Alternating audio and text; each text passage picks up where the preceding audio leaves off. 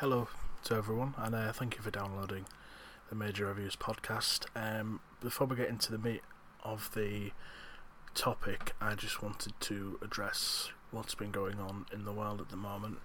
Um, obviously, we're sickened and extremely hurt by all of the, the violence going on against minorities and the senseless murder of George Floyd in Minneapolis a few weeks ago.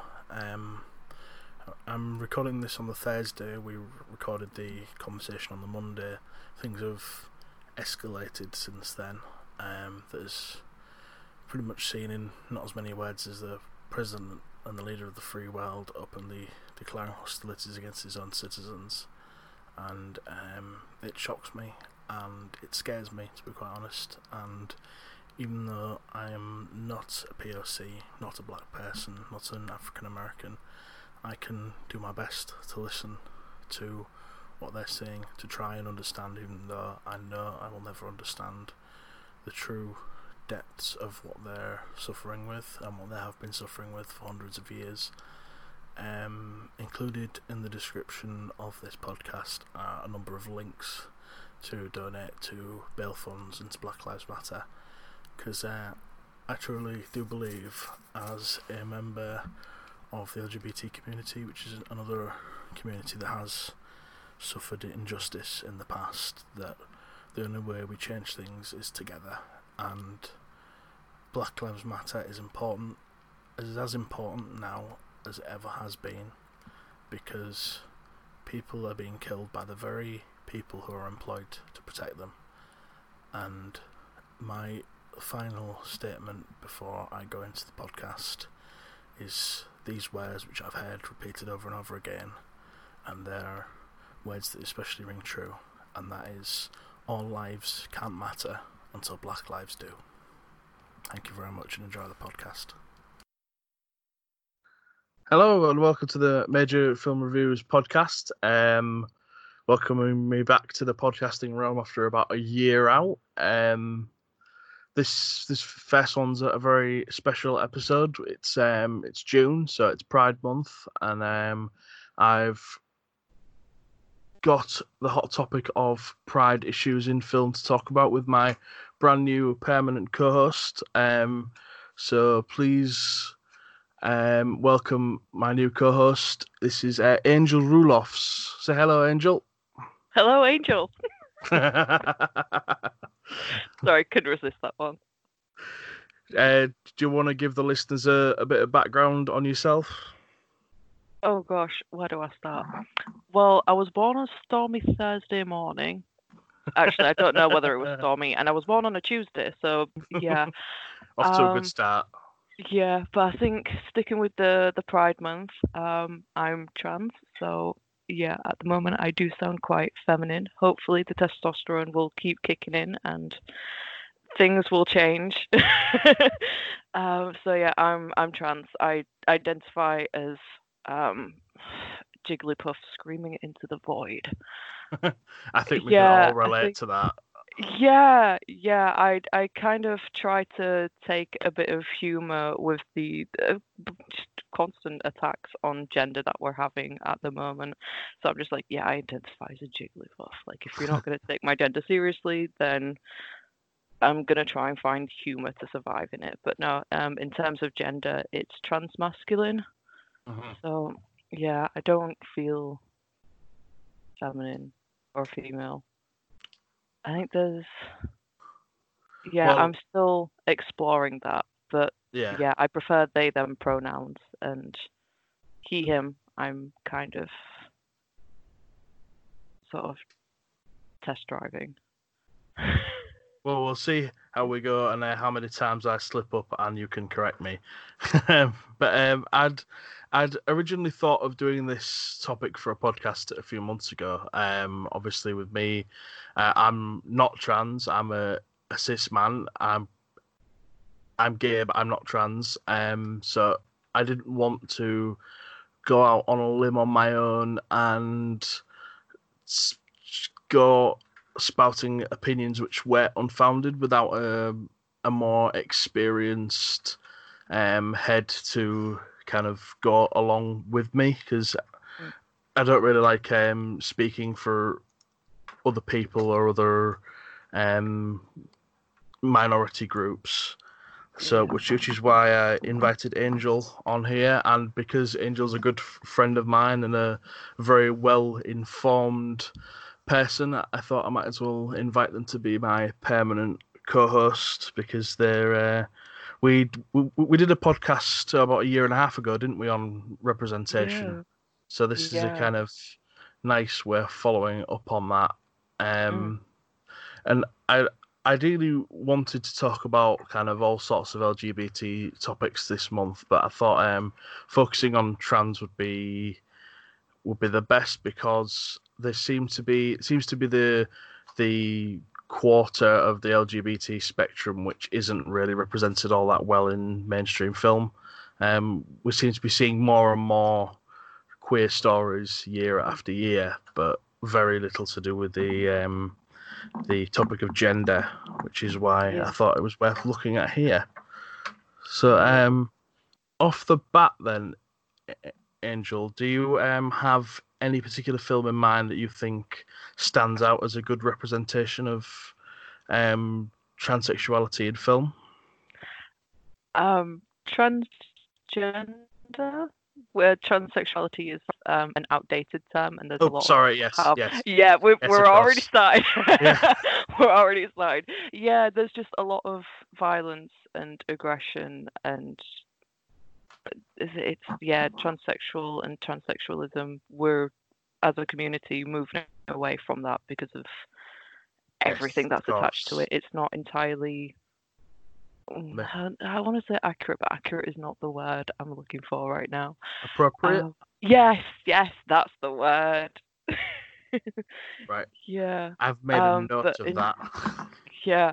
But in terms of um, films with some good trans rap,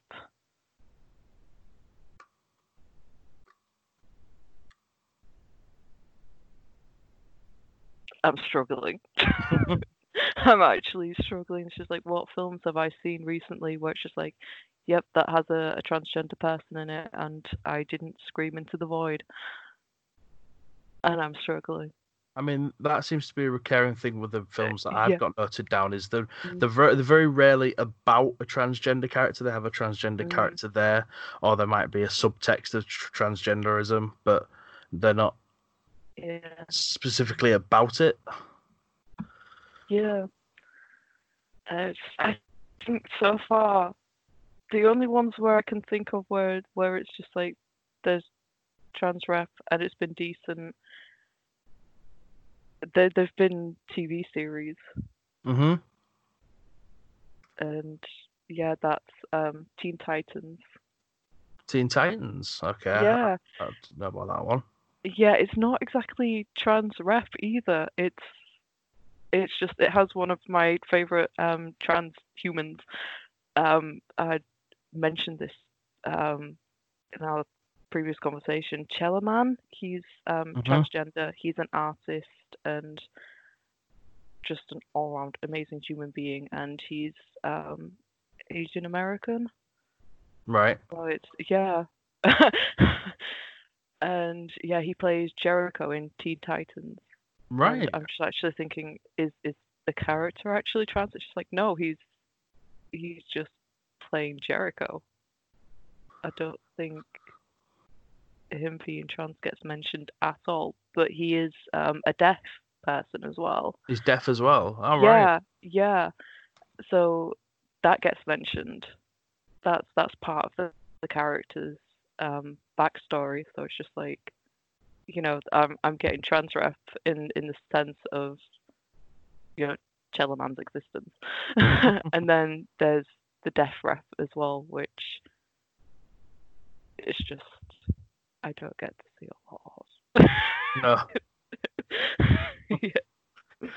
Um, so, is he a, a vocal deaf character, or does he? Well, obviously it's an animated series. Is it? Ta- No, it's it's it not Teen the Titans no, it's not the- Teen. Yeah, I'm I'm messing up here. Teen Titans is the animated series Titans is the series, a live action series. Oh, Titans, Netflix. right, the Netflix yes, one. Yeah. Yes, but because it's based on Teen Titans, um, yeah, I messed it up on that one. yeah. So, so, is his character vocal or does he use um, sign language then? Um, he he is speaking. Yeah, he speaks. Um, All right. Cool. Yeah. Um, he has um cochlear implants, whereas with me, I've just had surgery that you know, quote unquote, cured me. I'm like, mm-hmm. yeah, that's what the doctor said to me. Um, for listeners who don't know about that backstory background, um, I grew up deaf. It was 60 40 percent, and I've had at least three surgeries, and I can hear now, but I still have processing issues where it's just sound. so my brain's just like, hey, we can hear, and I'm like, that's that's great, but but what is this noise we're hearing? Sound. Okay, but process, please. so there may be times where I'm just like, say that again. yeah. Yeah. Um, that which is um something you're usually quite mm. vocal on Twitter about with yeah. um subtitle films as well. Yep. So. Yeah. It's just subtitles everywhere on everything. the biggest um, example of a, a, trans, like an all-encompassing trans story I can think of is also a, a TV series, and it's Transparent. Yeah, I've is... not actually got around to watching that yet. I I I haven't either, but it's it's the it's the biggest kind of one that sprang to mind immediately. Mm. Um, yeah. Of course, it's a, a story of a a trans woman transitioning kind of middle age kind of thing. Um, the the trans woman is played by a cis man, which is problematic, and it becomes more problematic when the uh, the cis man was accused of sexual harassment stuff. But you know that's for another time. Um, that's that, and um, Orange is the New Black. There's a uh, Laverne Cox is in that. Yeah, she plays a trans character in that. Uh, yeah, that. I mean, the the thing that I really love. Sorry for cutting you off there. The thing that I really love with Orange is the New Black with Laverne Cox is when they got her twin brother to show her when she was pre-transition. Yeah. And yeah. I was just like, this is how we can do things. It That's is really cool. actually possible to have an actual trans actor portray a trans character and get maybe somebody else involved or get that person you know to do the pre-transitioning we don't have to do the thing of cis person betraying an opposite gender i mean it's not... in, a, in, a, in a way it's extremely lucky that laverne cox had a twin brother that could yeah. that could portray them pre-transition yeah uh, which i suppose is some something that not a lot of trans mm. actors mm. actresses will have will have. Um, yeah. So that was a nice stroke of luck. I haven't seen much of Orange is the New Black, to be honest, but um, I do know of it.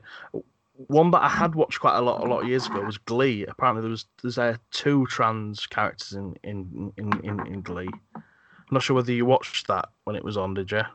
Yeah, I I started watching it and then I stopped after one particular episode because I just couldn't continue. It was um, Finn's death, and I was just oh yeah, that was yeah, really sad.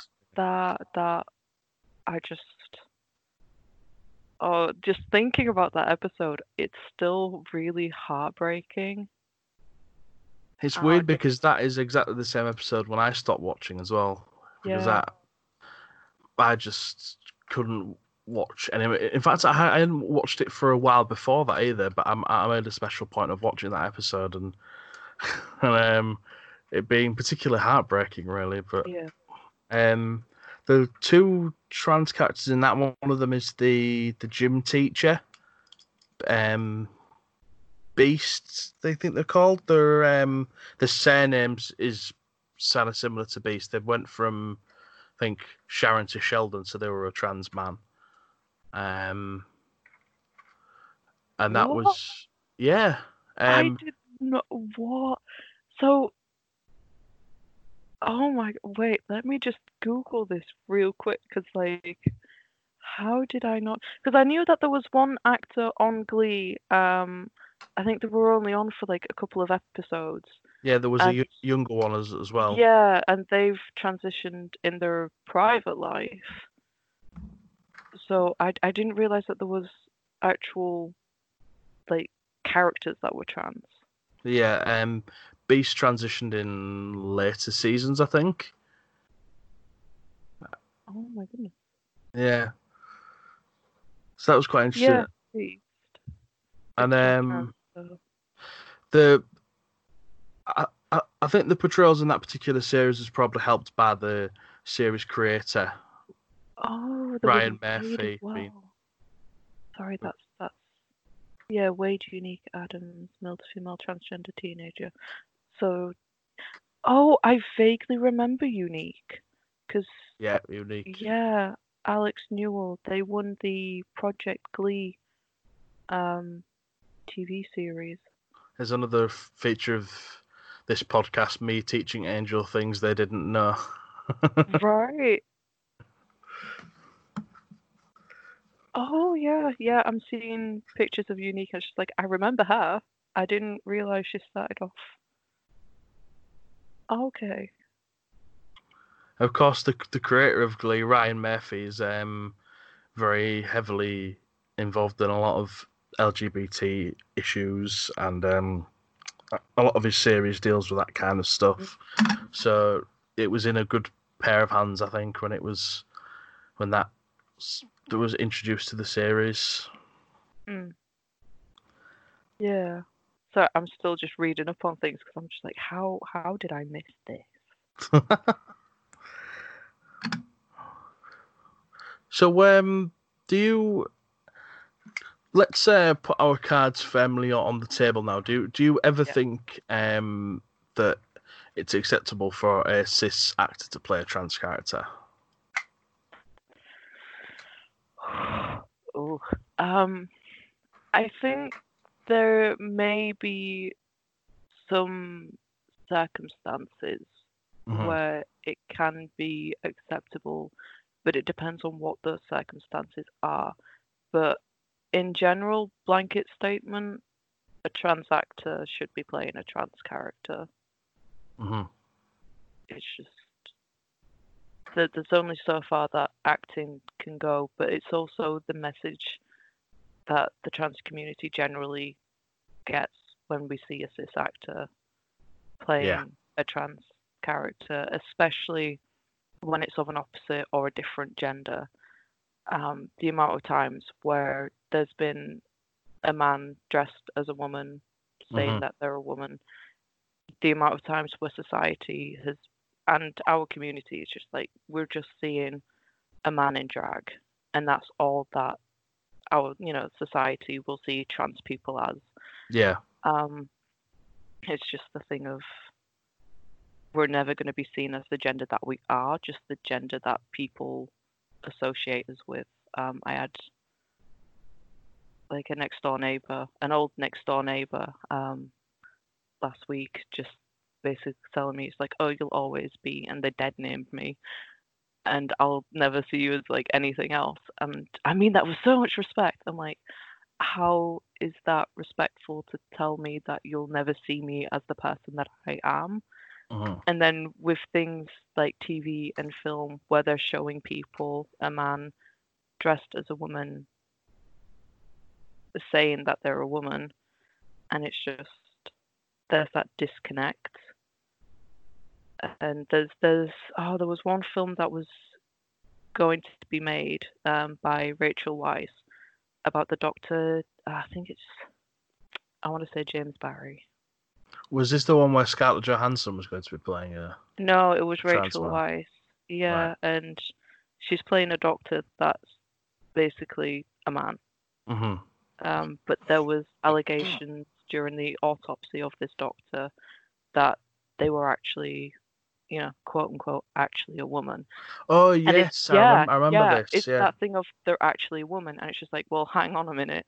No, if you know he's lived his life as a man, he said that he's a man. He refused an autopsy for a reason, and if that reason is, you know, he's going to be misidentified and misgendered, and then we've got Rachel Weisz being like, "Oh, I'm going to play this male doctor."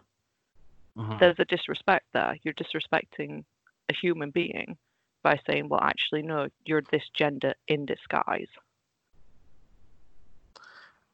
I think my general thinking has usually been um, the skills of the actor because it's it's always been an actor's job to be something that they're not. But I think to what degree. to a degree, yeah, and I, I think at the point where I agree with you is um when a, a say uh, in that example you just gave, Rachel Weisz playing a a trans man, as it were, um, where would there be as much a problem for you? And I think this is where I kind of see it as a, a little bit of a grey area. If it was a cis man playing a trans man, or on the other side of it, a, a cis woman playing a, a trans woman, because at least they are then portraying the correct gender. Yeah, because you've got a man playing a man. So in that in that respect, I'm just like, well, you've got a man, a male actor portraying a male character, or in this sense, a male historical figure, Mm-hmm. like a real person. So in that sense, I'm like, man portraying man.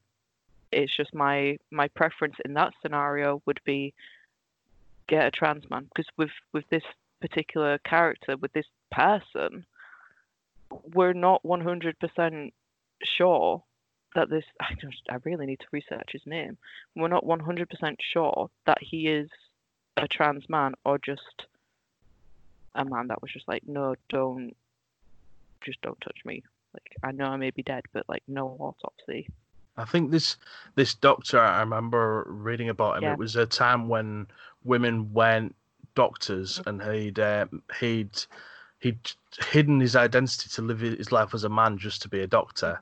I think if if, if I remember right, rightly, and he was a very well respected doctor as well. yeah yeah um I've just got his name up James Miranda Steuart Barry hmm yeah This was Uh, kind of Victorian Edwardian uh, slash Edwardian era, I think. Was it not? Yeah, he Yeah. was born in 1795 and Oh, it was even earlier then. Yeah, yeah. died in 1865. Right. Yeah, So there's yeah. that. one of the there's that- first one of the first articles is you know a woman ahead of her time review, and it's just like he's being misgendered right Yeah. there.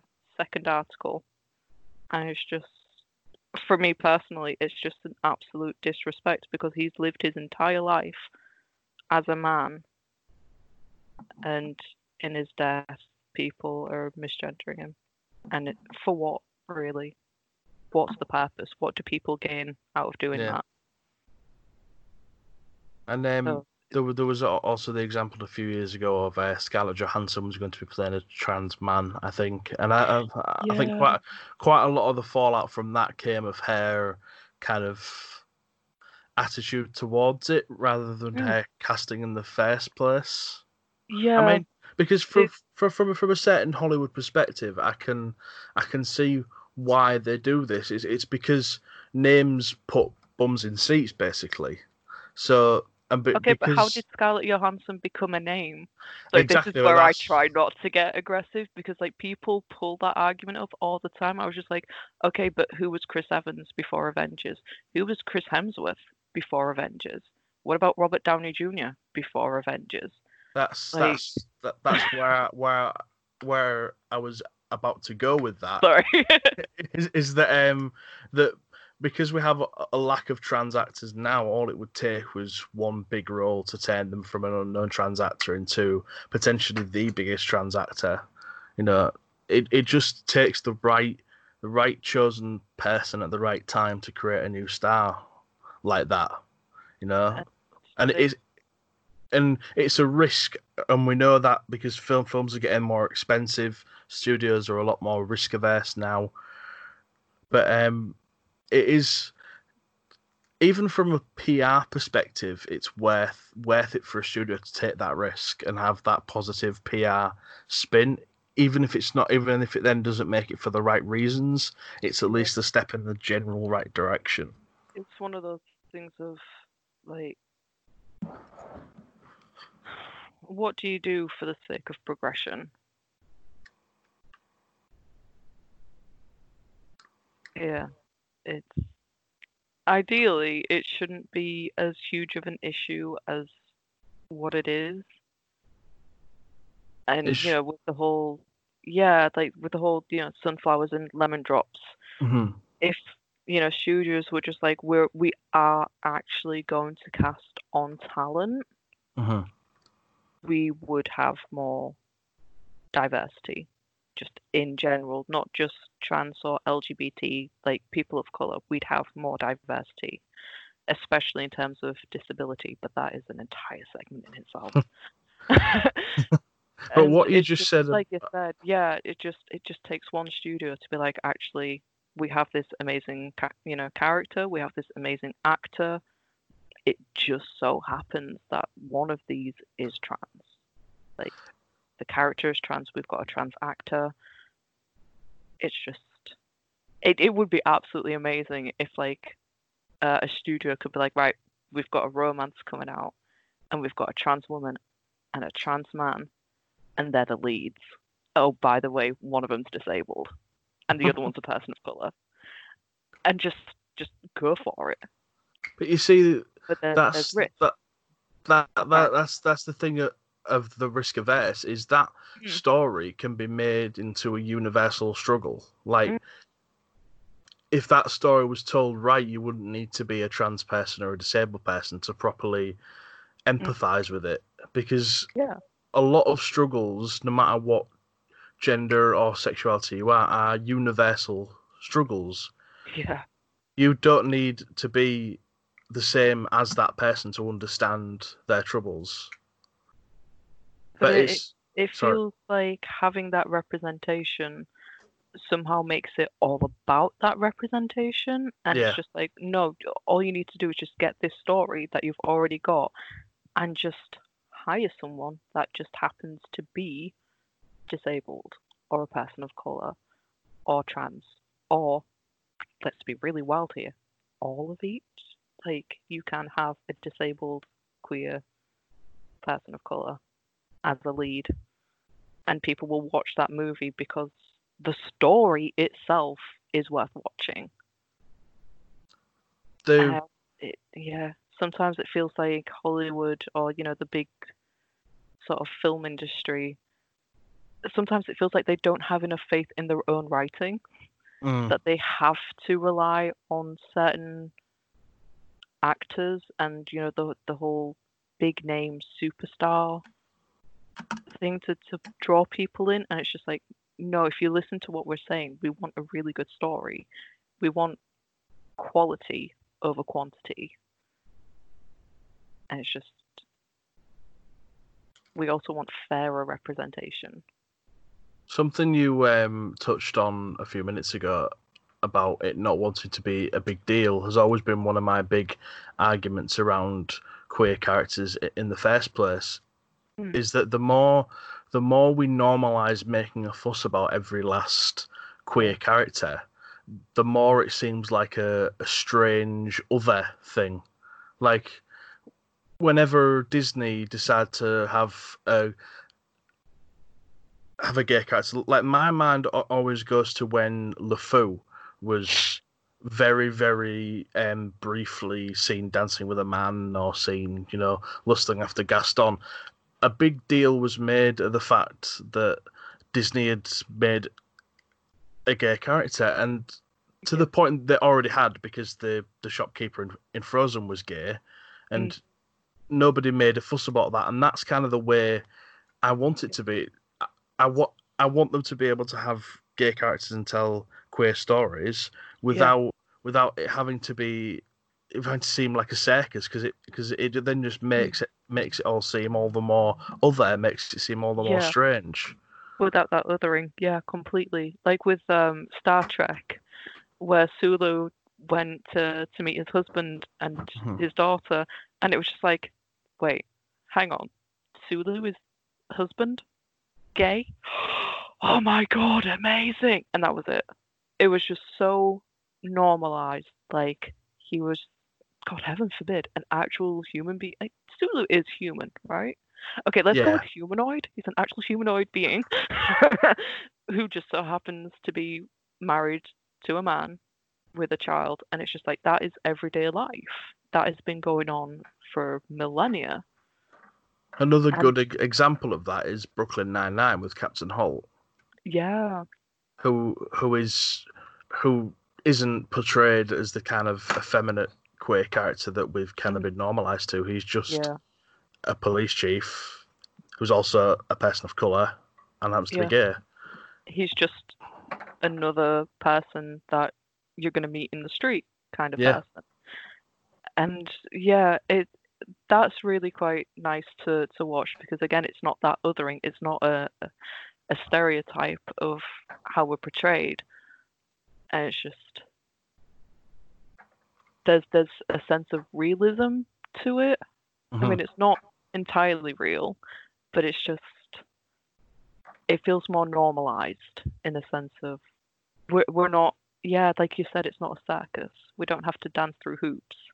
No, Dance, jump through hoops. jump through hoops. Yeah.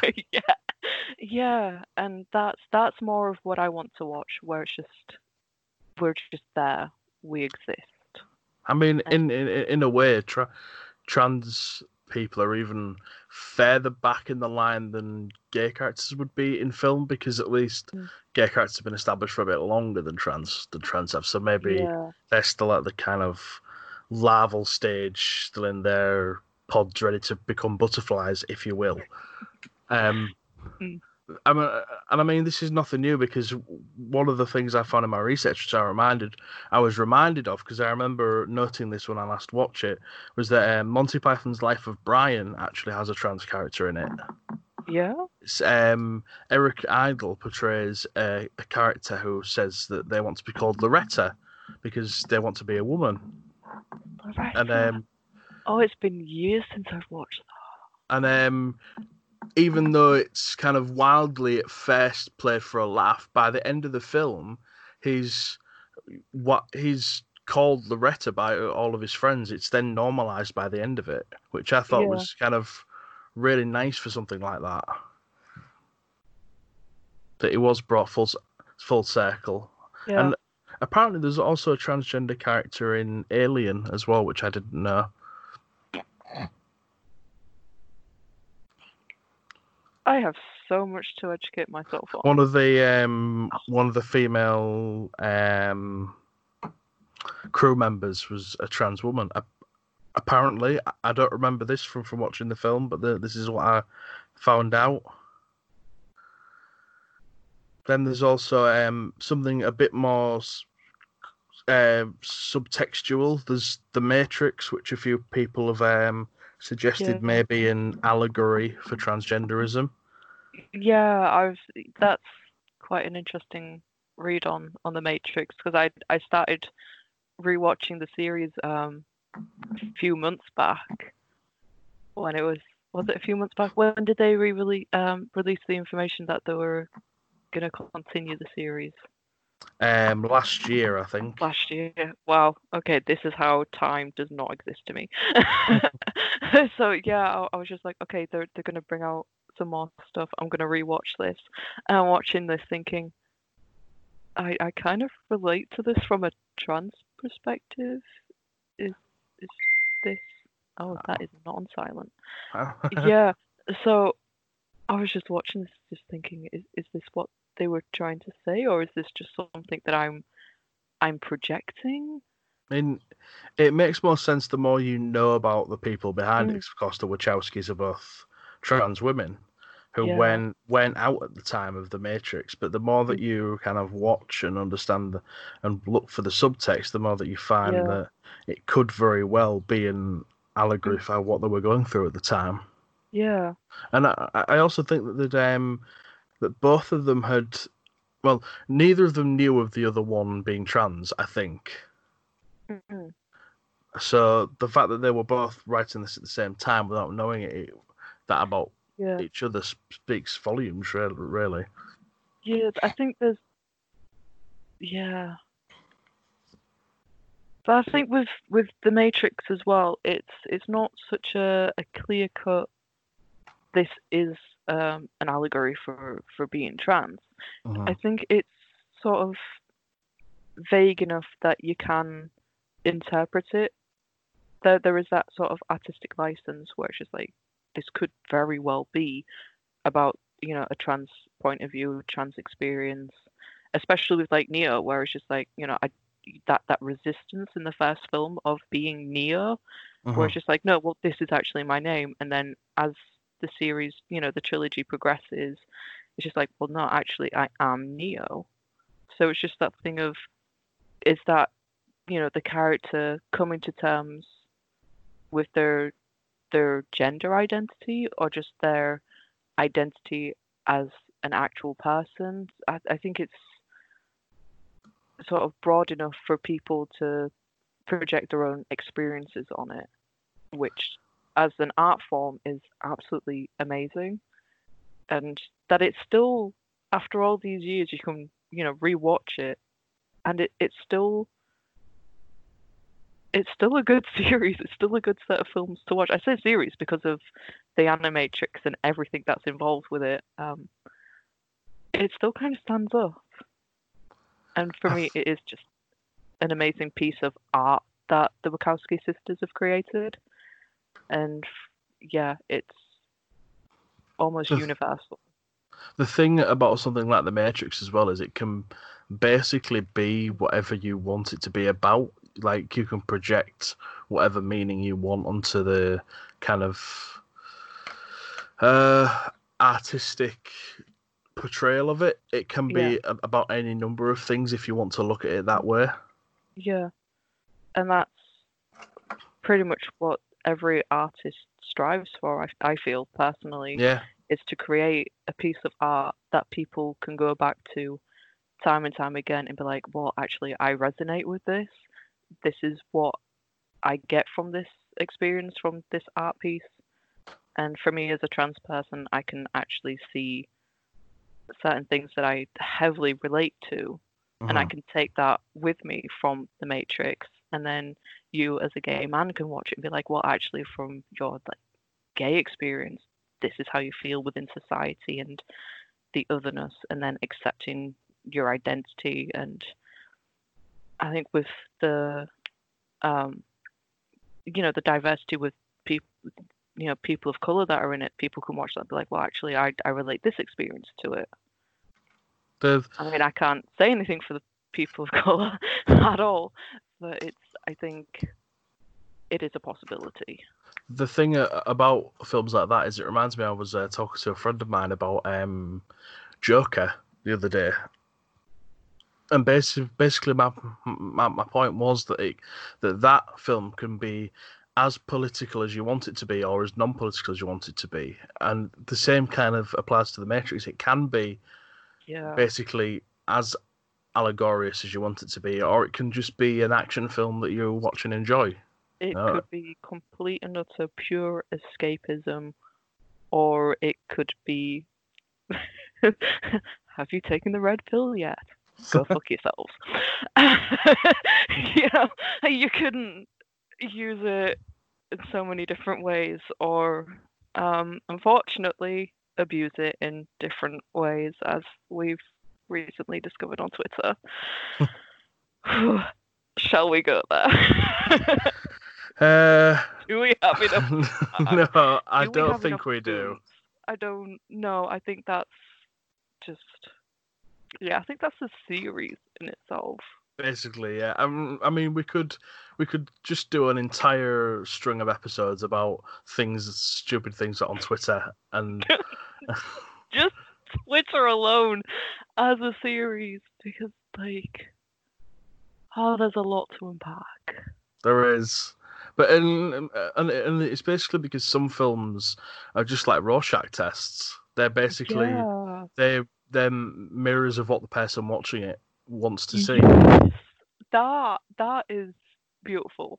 which is another way of looking at Joker too, because a, lo- a lot of people can can watch that and it basically reflects their own thinking back to them. Yeah. I think sometimes it says more about the person than Yeah, definitely. film itself. because I, because the thing about films is they're they're not a mold. They don't mold society. They reflect society. Yeah. So so they're not direct. They're not the kind of catalyst of influence to anything in society. If anything, they're just showing us what we either already know or don't want to face. But basically. I do think some films do reflect the directors and the producers, what they're thinking and how they're feeling about certain issues. Because like with the um, the Stonewall film, uh-huh. the director of that he he said that he just made it for white gay men. Uh-huh. Just like you, it, he essentially whitewashed it. There was huge backlash against it, and he just doubled down. It's just like, well, this is my film.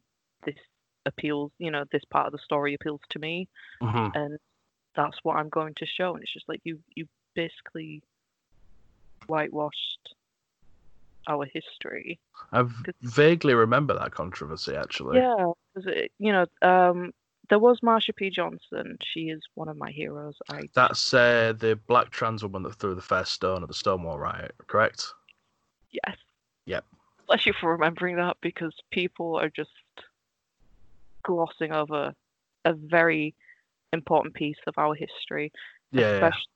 What's happening at the moment with Black Lives Matter. Because, Mhm. like, if it weren't for a black trans sex worker activist, if it weren't for a riot, we as an LGBT community globally would not have what we have now.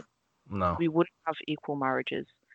We'd more than likely still be seen as being like illegal. I think it was in the the 60s. In the UK, it was 1967 that it was legalized, Yeah. and that that was only between men. It was never actually illegal between women. Mm. Um, Yeah. And it's So- just because of you know it, it, it, was there was another um a black woman as well. Is it Stormy da hang on, um I can never remember her surname and I really should I really should remember her name. Bear with me whilst I bring this up. And I remember her first name is Stormy and I'm just like, that is an epic name. And it's just our entire community. Yeah, oh my goodness. I, I really apologize. I am about to butcher her surname. I Okay. cannot apologize enough. Delavery? Delavery. Yeah. So it's two black women that are basically the pillars of the LGBT society and everything that we have right now. We owe to them. And Well, okay, when not you're remembering the history, but it, yeah, they are very, very important to our history, and we owe them so much. Because one was the first to throw a brick, the other one was the first to throw a punch, and we have directors whitewashing them from our history in their films, and it's just, you know, and he, he's saying, "Oh, well, it appeals to me because it just does," and it's just why? What's what do you gain from doing that?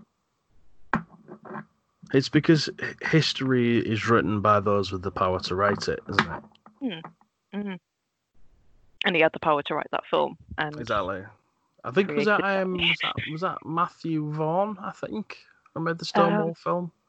Or was it- Emmerich, Emmerich, Um, I know it's so descent. because there was also the um the Pride film over here, which was Matthew Yeah. Warchus. Um, that was a really good film actually. Um, that was yeah, the one that. about the the miners' strike as well. Um, that was pretty cool. Yeah, there was still a few inaccuracies with the the, the Pride film, with uh, in terms of the um, lesbian representation. I think when it comes to inaccuracies, that we're never Yeah. going to get it 100. percent Yeah, no, but there's like slight inaccuracies, and then there's just complete and utter whitewashing, where you're just, you know, like with the Stonewall film, she was it's like Marsha P. Johnson was just displayed as a ditzy drag queen. because the the basic thing about writing a film about history is some of it is not going to be as interesting to your viewer, no matter how many interesting it seems to you. Yeah. That that doesn't really apply in the Marsha P. Johnson sense because that is interesting. Yeah, it's also like I said, it's it's a foundation. She's one of the key people that we owe our lives to, everything to, Mhm. and just to have that just swept aside. It's just it, it for me personally, it just feels like an absolute injustice how she was just like she wasn't even she, she was barely even a side character. Yeah.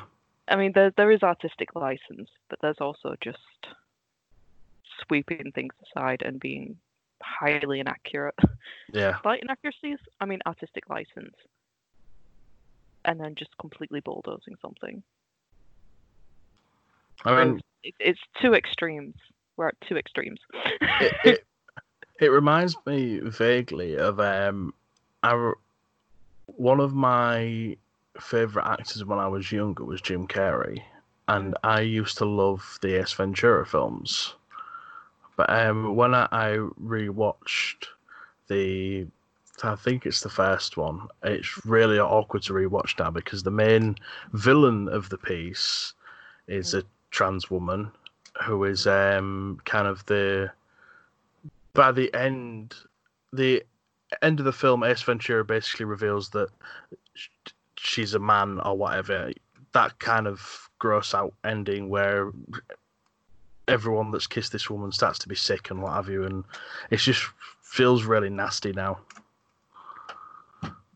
that explains why I don't remember the films. I've blocked them out then. yeah So, with the, the character starts off as a woman or yeah um into a woman. No, it's they are always thought to be a woman. They're the the chief of police, if I remember rightly, and um, they're kind of shown to be a little bit promiscuous. They kiss a lot of people, and then at the end, the the film's climax, they Mm. somehow end up with their trousers or skirtywells down, and um, Ace Ventura spots that they're they're tucked basically. So then he points out that this woman's got a, got a penis, and like Okay. All the police officers that have kind of kissed her throughout the film just start being sick, and it's just, it's really nasty. Now. Heaven forbid a person should have any form of romantic interest or relations with a trans person. I know it's it's just very nasty and mean spirited. Yeah, that's. Oof. Huh? Yeah, that that's hitting a bit personal because Yeah, you know my own experiences where it's just, you know, my own mother asking me, it's like, "How are you ever gonna find love?" And I'm just like, "Thanks." And then you see this sort of representation in films where it's just like, "Oh my goodness, you just kissed a trans person." I'm gonna vomit. I mean, even Seth MacFarlane's managed to handle it with at least a little bit of decency at times. I mean, not all of the time, of course. This is Seth MacFarlane, but um, but he's. Try not to hold my breath, holding my breath. I mean, yeah, the... even even South Park. I mean, South Park of, of all things managed to handle it better Mhm. than that. You know? Yeah, South Park has had some quite surprising moments where it's just like, okay, this is you're making a point, but I'm I'm still just gonna fancy my way out of here.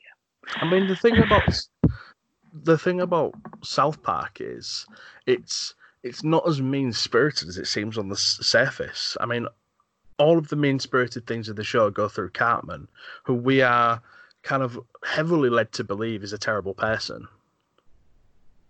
and quite quite a lot of especially the the later stuff, deals with a lot of complex issues with the with a high level of political satire and Yeah.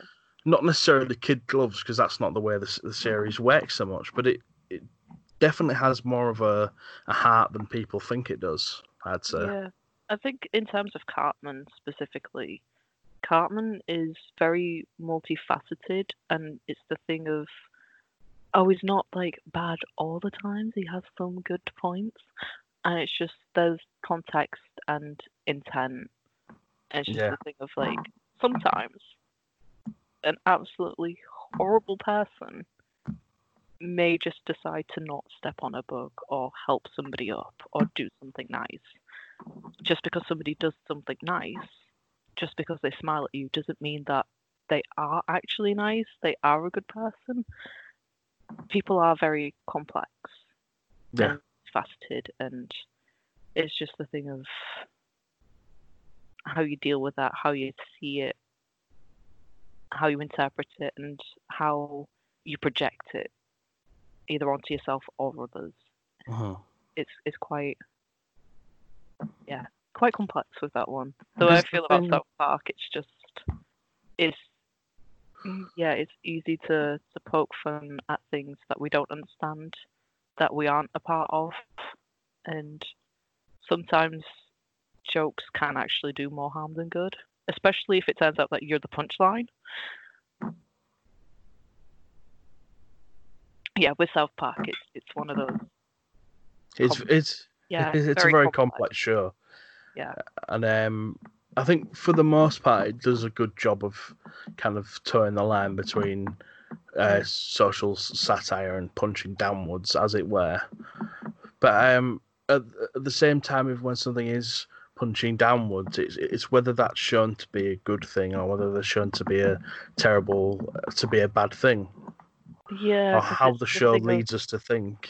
Yeah, because you have to see about how other characters react to it, and then how Exactly. Yeah. yeah, and how it fits in society at that time. Um, kind of reminds me of the the Christmas special of Gavin and Stacey. Mhm. Have I ranted enough about that? no. Oh, will I keep God. ranting about that? Yes. I will not shut up about that. But I, I'm of of the personal opinion that that's a lot of fuss about nothing myself. Whereas, yeah, this is where we can have like a very good, healthy discussion about this. Hmm. Whereas I'm on the fence where it's just like they wrote that song in knowing full well the amount of harm and damage that it does to our community. Well, And then they I- they, they had the nerve to double down and be like, well, actually, like that's what the characters would do. They wouldn't sing it like uncensored. I'm like, okay, that's what the characters would do, but you wrote that in. And James Corden still, you know, claims to be an ally, but he wrote that in knowing the amount of damage that word does to our community, has done, and unfortunately will do because people. I mean, it it is just it's it's too much for I'd- where uh, we are as a society it's still too much that should not have been written in I don't that. Uh, see it that way myself because I know that that that that word wasn't used with that meaning because it means something completely different in Ireland, which is the song was written by Irish songwriters who meant that word in a completely different way. it's it's still the context and the intent there's uh, where it is in society because after they you know after they wrote that when people were just like well actually can you not both Kirsty MacColl and the Pogues if I recall correctly the Pogues themselves um They They- changed they the said- lyrics. yeah. yeah. they changed the lyrics out of respect. They knew, they listened to our community, and they knew, like, actually, okay, even though our original intentions weren't to be offensive, we can see that that word does do a lot of harm. We know that there's a lot of murders that are attached to this word. There's a lot of violence that is attached to this word. Out of respect for these human beings, we'll change it. And yet we've got Jones and Corden just well, that's not our intention. They wouldn't censor it anyways, and they're just making so many excuses, and it's just like you're just adding to the harm by not listening to us. It is a- actually my favourite Christmas song. Is it is it is a good song though. Fairy Tale of that New one York. word where I'm just It's- like when when you've had that held at yourself and then had your face kicked in, it it, it strikes a different you know it strikes a different chord.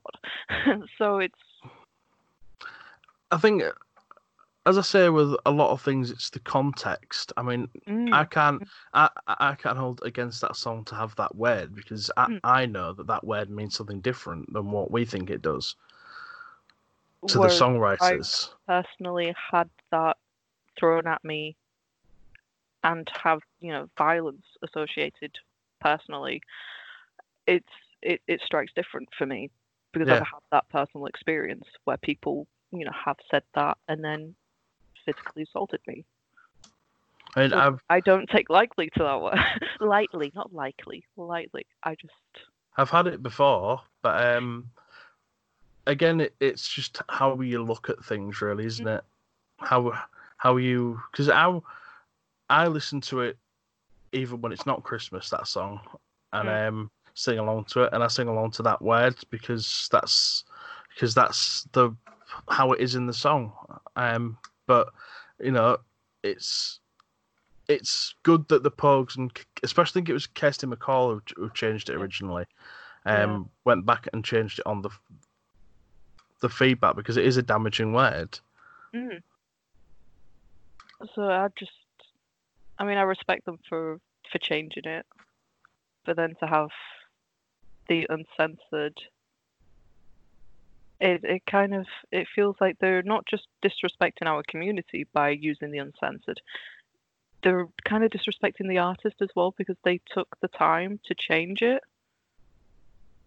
And Um, they're just like, actually, no, we don't care about your considerations. As Which- I remember as well, the the character that sings it in the show is explicitly well, not explicitly, but he's very heavily Coded, hinted he, heavily heavily coded as heavily coded that he's gay. Yeah. yeah yeah so it, it's just one of those things of i can understand that he's i think um you you know the the excuses they gave was like oh he's of the generation where they wouldn't you know whatever they wouldn't they'd actually say that i'm just like but this is bryn I mean, heavily coded as gay it's fair enough to real mm-hmm. life, but the thing is, it's not real life, is it? See, N- yeah, Nessa, I I can completely expect that from that character. Completely. Even expect it of Smithy, probably, but Smithy, actually, I think no. I I can't really. I I see Smithy as actually being one that would be a bit like, uh, really, mate. I mean, joke about, yeah, but is this going a bit too far? Whereas, you know, was it Gavin? The way he turned around was just like, oh my god, that's so naughty. Mm. Like, did I just attempt a really bad Welsh accent, even though he's not the Welsh one? what am I doing? But yeah, with with Gavin, the way he just turned around, it it didn't seem more like, oh my god, what are they singing? It was just like, oh, that's so naughty, how scandalous. But that's that's just me projecting my never-ending salt levels. so but yeah, I think in terms of that representation, probably not.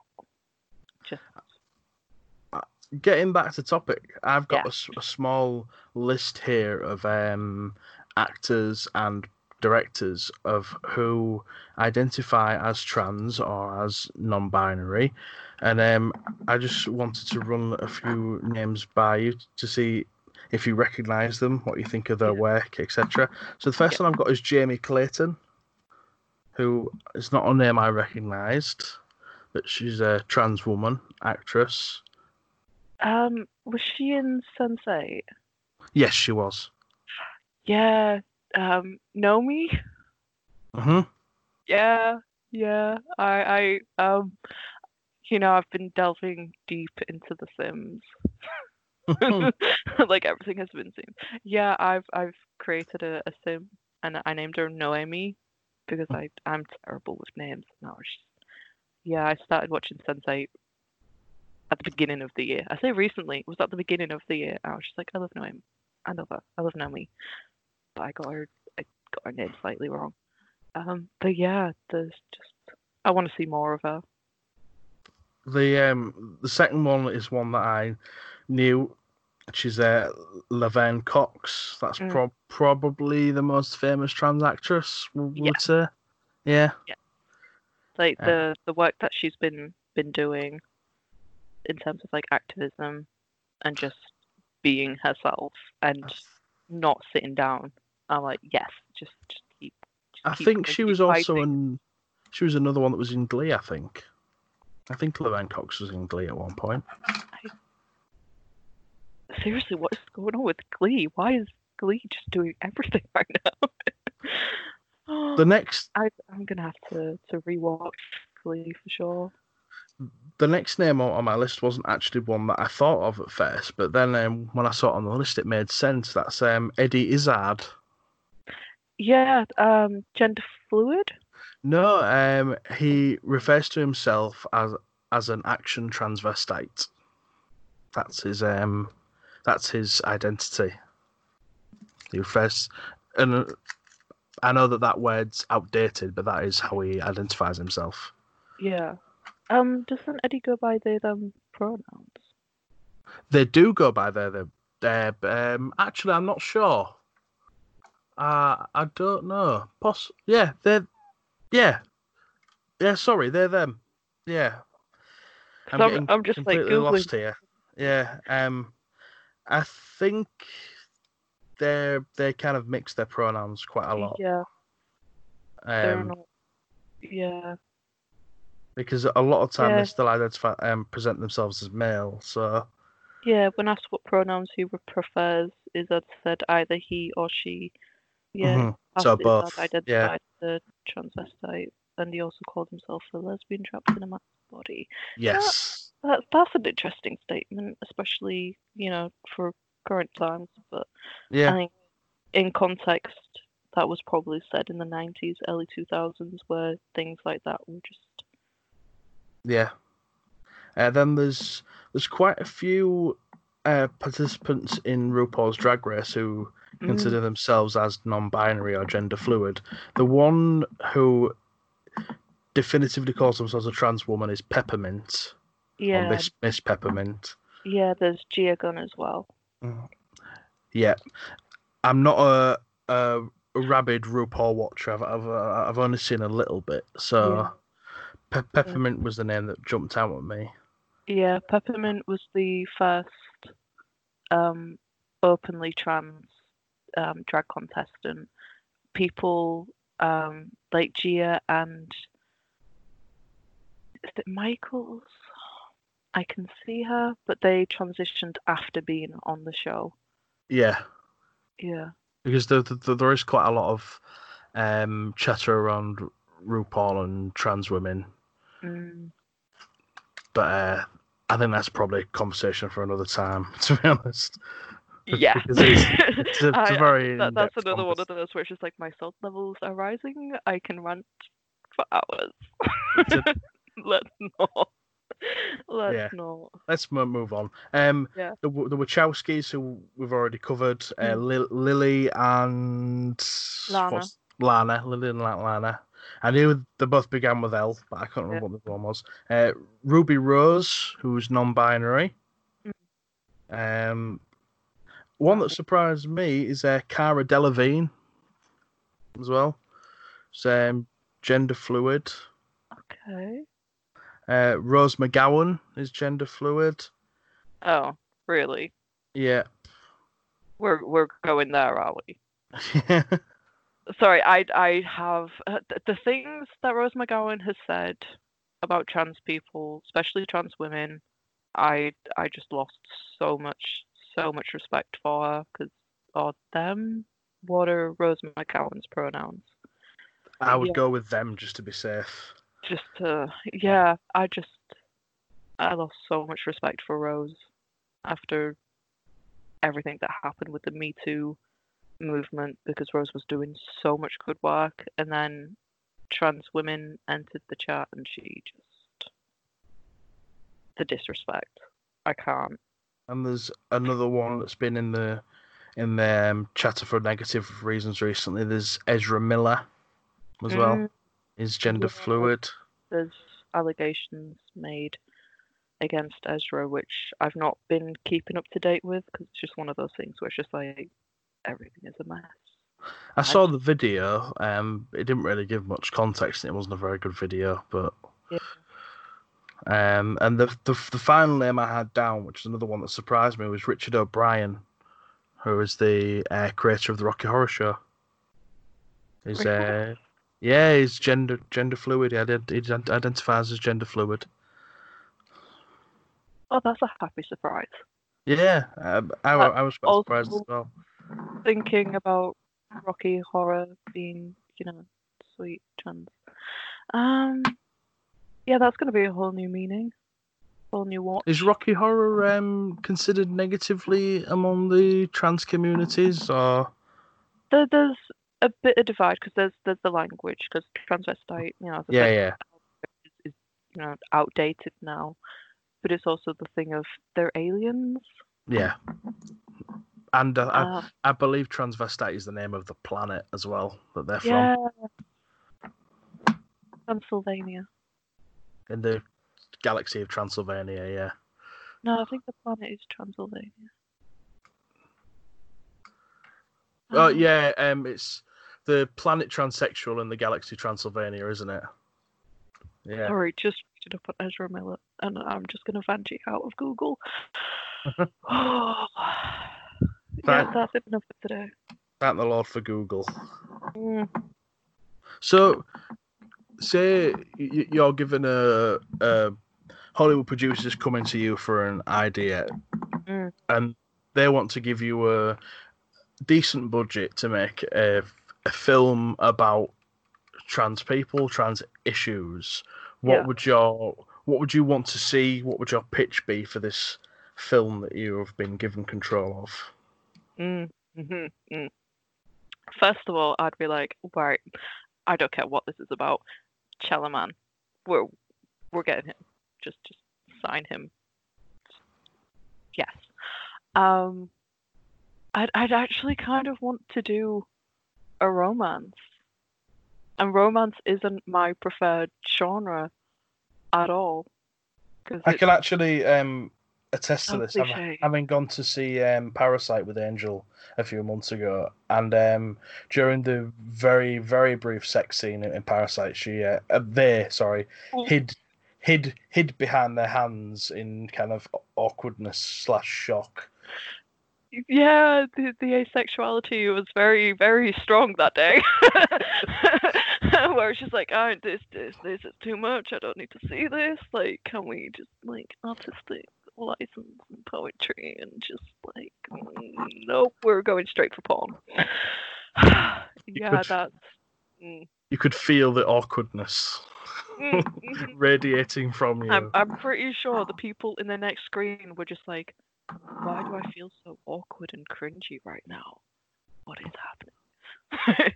yeah, I'm not very comfortable with those kind of, of scenes.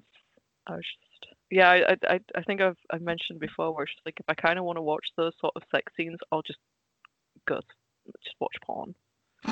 I, I just, I don't. There's there's certain ways of doing it, and I don't feel that kind of scene, like how explicit it was, is entirely necessary in mainstream media.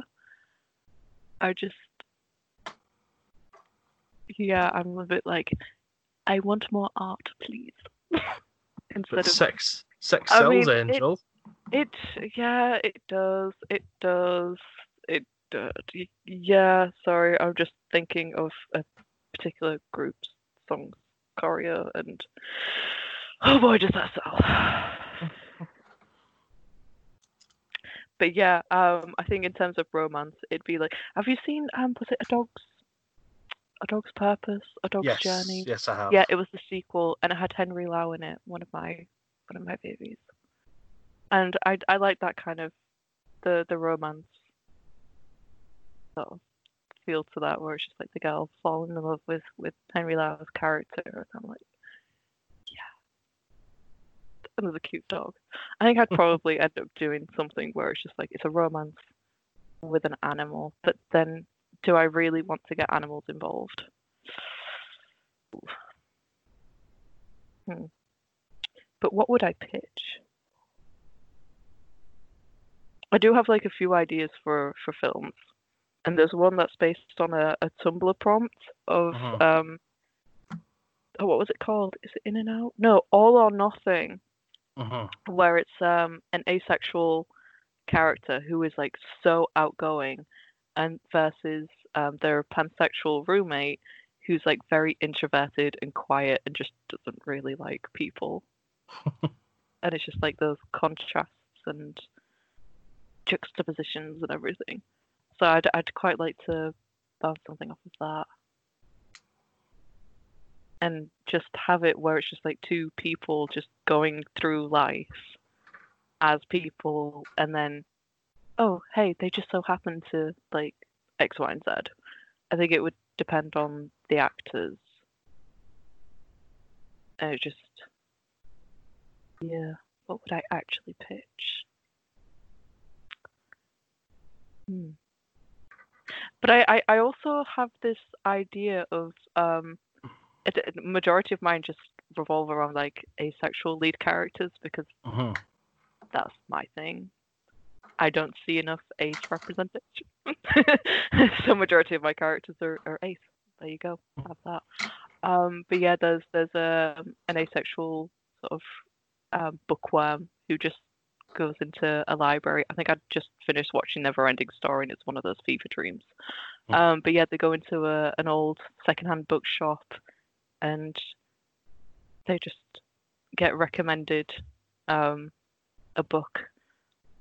It, it kind of changes where the, the bookshop owner, the bookkeeper, um, recommends that this really old book, or the there's there, there was this thing um, where bookshops were um, wrapping books in like just brown paper hmm and just having you know um, genre and sort of like maybe content warnings or something. So you just pick it up and be like, okay, I want to read a drama or I want to read a mystery. You don't know anything else about it, and you just take it home. And then yeah, the the character just takes the book home, and it's just like, oh, this is actually in like Latin or something. Where it's just like, okay, well, I like languages. Let's try and study this. And then like the absolute idiot that they are. maybe I've not done this myself. they just like read out a paragraph and it's just like, oh wait, I just summoned like an incubus. Oh, Mhm. oh. And then the incubus is just like, so you summoned me. What can I do? Oh, you just want pizza? Really? that that that's it? And just something off there. And maybe like um in Aladdin where it's just like, okay, well, let's free the genie kind of thing. It sounds like a stoner H.P. Lovecraft series. Just minus the racism, please. Yeah, yeah, minus that obvious bit. Yeah. yeah, yeah. So it's yeah. I mean, personally, as a writer, I wouldn't necessarily dive into writing trans characters without having consulted pe- people who I who I know are trans first to kind of get a feel. But um, I would, I tend to like to focus on struggles. So like um, maybe something similar to Love Simon, the Mm. but as a trans story rather than a gay story Yeah. kind of struggle to be accepted and revolve a story around kind of a a group of trans characters who struggle to be accepted where they live because I think struggle struggle of acceptance is again a universal human struggle that anyone can get behind. Yeah. So that's a Yeah. Whereas from my point of view, I've kind of seen enough of the thing of, oh, it's so hard to be X identity. And I'm just like, okay, but what about the the normal? Well, not normal. That that is normal for us. a little too normal for us. I I think for me, it's more the escapism into the nicer side of normal. I Yeah. guess. Um, where it is, you know, like the Sulu moment where it's just like, oh, he just happens to have a husband. Like he's married, but it just happens to be a man. I like to see that kind of element where it is a different story, but at the same time, it's more the same kind of thing. I mean, um, I wouldn't be against kind of including a trans character in my writing just just kind of having them there with no explanation, no reasoning. They just they just exist because that's just people. They're Yeah. they're they're there, you know. But it's the thing of like, are they existing as a trans character because they have to be trans, or is it just one of those things of like, oh well, you know, this is Robin. They're also trans, but like Robin needs to go to high school right now, and it's just that kind of thing. where it's just like, Exactly. It's Yeah. I, I don't want to write a character who is trans just to make just to have a trans character there. You know, I'm, Yeah. I want them to, to have reason to be in, in in the story, to have yeah, a part of the story yeah. That's without like it being the big, yeah, you know, yeah. circus that it tends to be. It's just like they just happen to to be trans. Yeah. A thing instead of oh my god they're trans. Exactly. Yeah, Yeah, because like like you mentioned before with the the Disney thing where they were making so much hoo ha about LeFou being LeFou, LeFou, hmm The food. yeah, yeah, being gay, and then you see it and it's just like, but is he? But is he? It's, it's literally a blink and you miss it moment. Instead, it should just be one of those things where you watch it and then be like, he's really lusting after Gaston. I mean, it's Gaston. Kind of get it because like Gaston is Gaston. He's like handsome and like it apparently. Mhm. He really isn't. Um, I mean, and the the guy who Yeah. plays him is Luke Evans. Is, oof, yeah, I mean, but not the character. yeah, basically. oh, Luke Evans. He's very sweet as well. He, yeah, doesn't he sing as well? Yes, he does. He has a lo- lovely voice. Yeah, just like, didn't he bring out an album? He Yeah. did, which I have. I have that album. Mm. Yeah, Yeah, so it it'd be nice to just see more fairer representation that is a bit more realistic and, you know, Well, hum- as I say, fanfare. there is that character in Frozen who wasn't kind of. There wasn't like months of exactly him. There wasn't like months of build up saying, "Oh, did Disney put a gay character in their their film?" It was just he was just there and he had a family. Yeah, you yeah. know?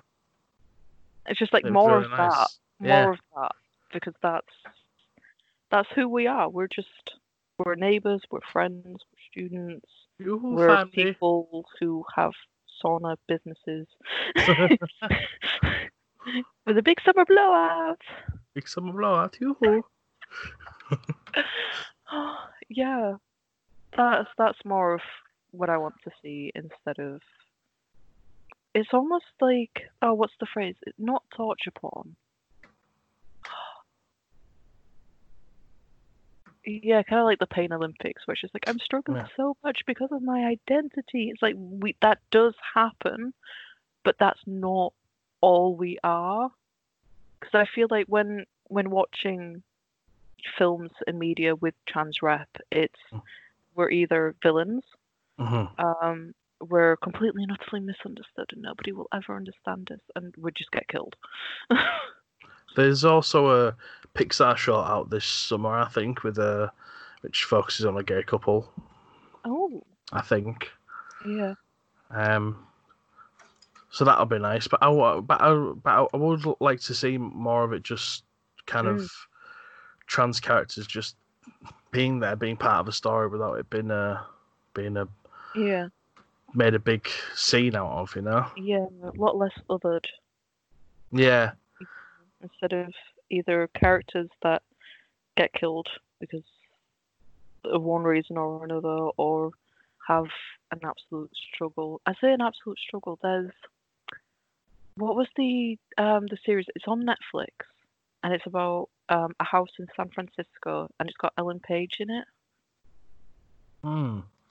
Because there's um, a trans character in that played by a trans man, and I think the way that they dealt because the the guy was in a relationship with with a woman, Mhm. and they were in a relationship before he transitioned, and she's she's a lesbian, and she's very you know set in her identity, Mhm. quite rightly so, and you know as um, the the male character, the trans character progresses with his transition, she becomes more and more uncomfortable with her sort of sexual identity as a lesbian. It's just like, like, how can I be a lesbian if I'm with a man? That's and really they, yeah interesting. And, yeah, yeah, and it's just like that's because usually there's the thing of like, oh, you're a trans person, you're never going to find love. Hmm. That gets repeated a little too often. Whereas with this series, it was like I, I didn't quite like her character all that much for different reasons.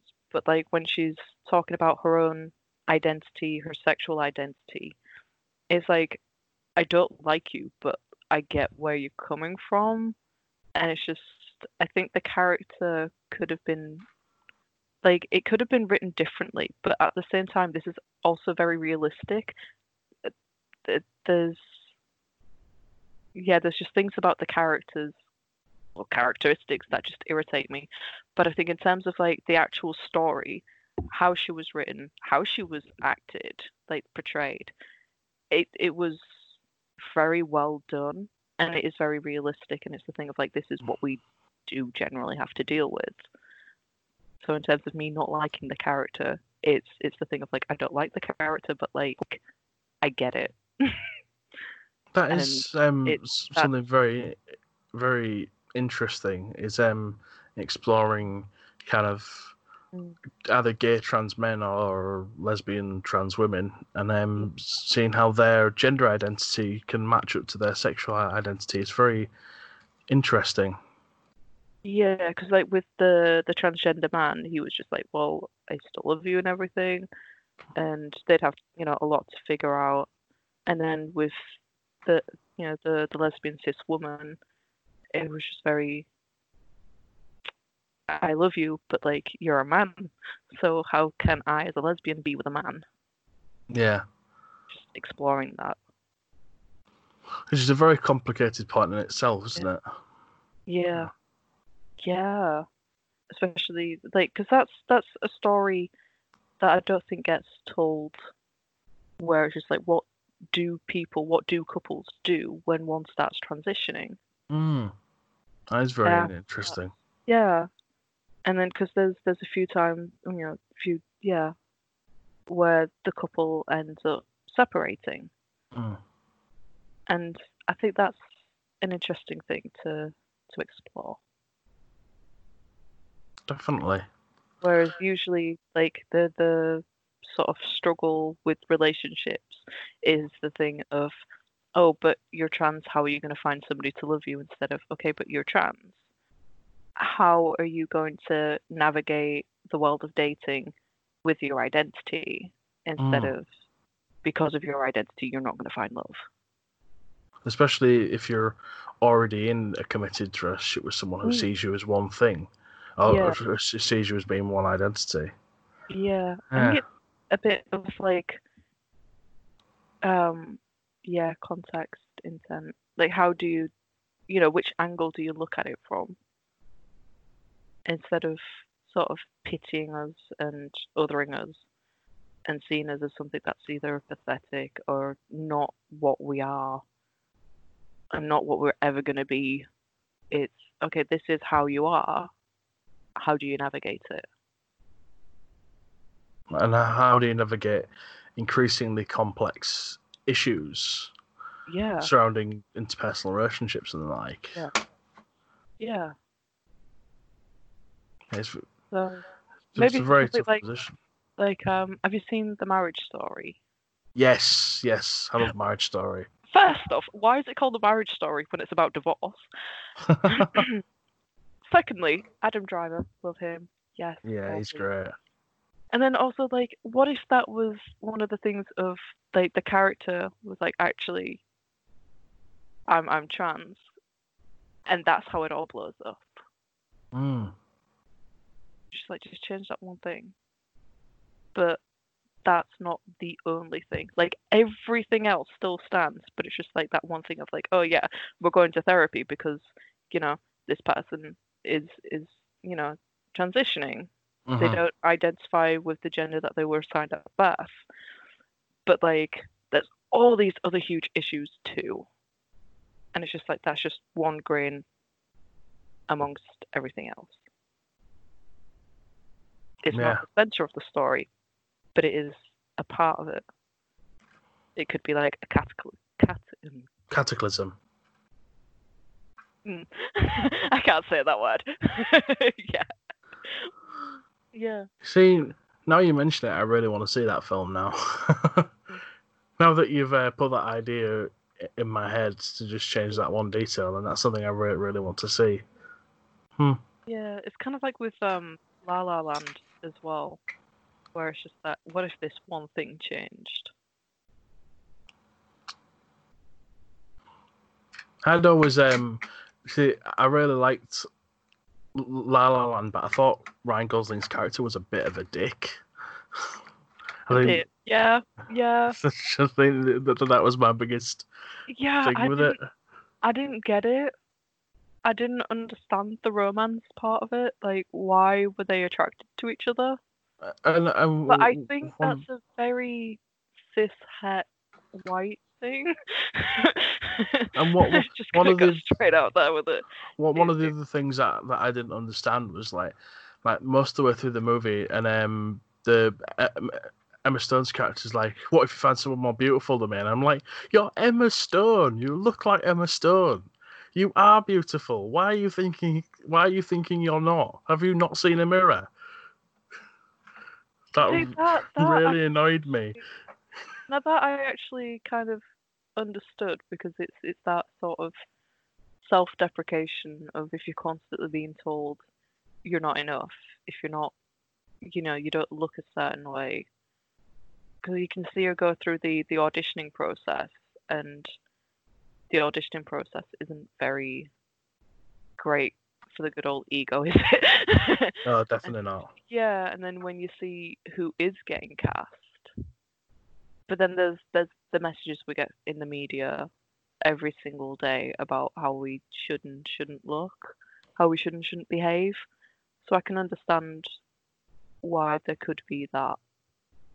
I mean, I can understand the lack of self-esteem, but it it's still kind of It is smacked of different though. yeah. them wanting to create sympathy for a character for a reason that they shouldn't be building sympathy for. Yeah. Yeah. But anyway, um, it it's been a, a very informative chat. Anyway, it's, it, it's killed an hour and a half. Anyway, so um, uh, do you have uh, anything you would like to plug? Anything you'd like to promote before we um we close the podcast for the month? Oh, just Chella Man. He's got a YouTube channel. He's on Twitter. Just, just, yeah. Look him up. He, he is literally art himself. He creates art. Um, his girlfriend is an artist as well. Uh, Mary V. Just check them out, and you're welcome.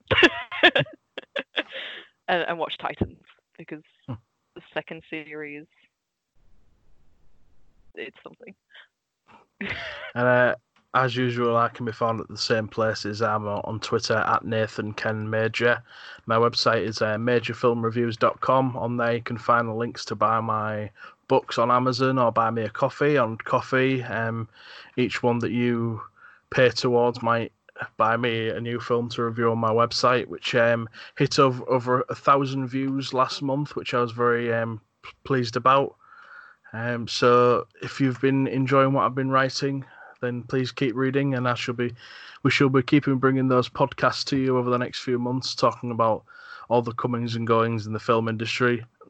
We've kind of had to uh, think of a different subject this month because, in case you've been living under a rock, not much has been happening in these last few months.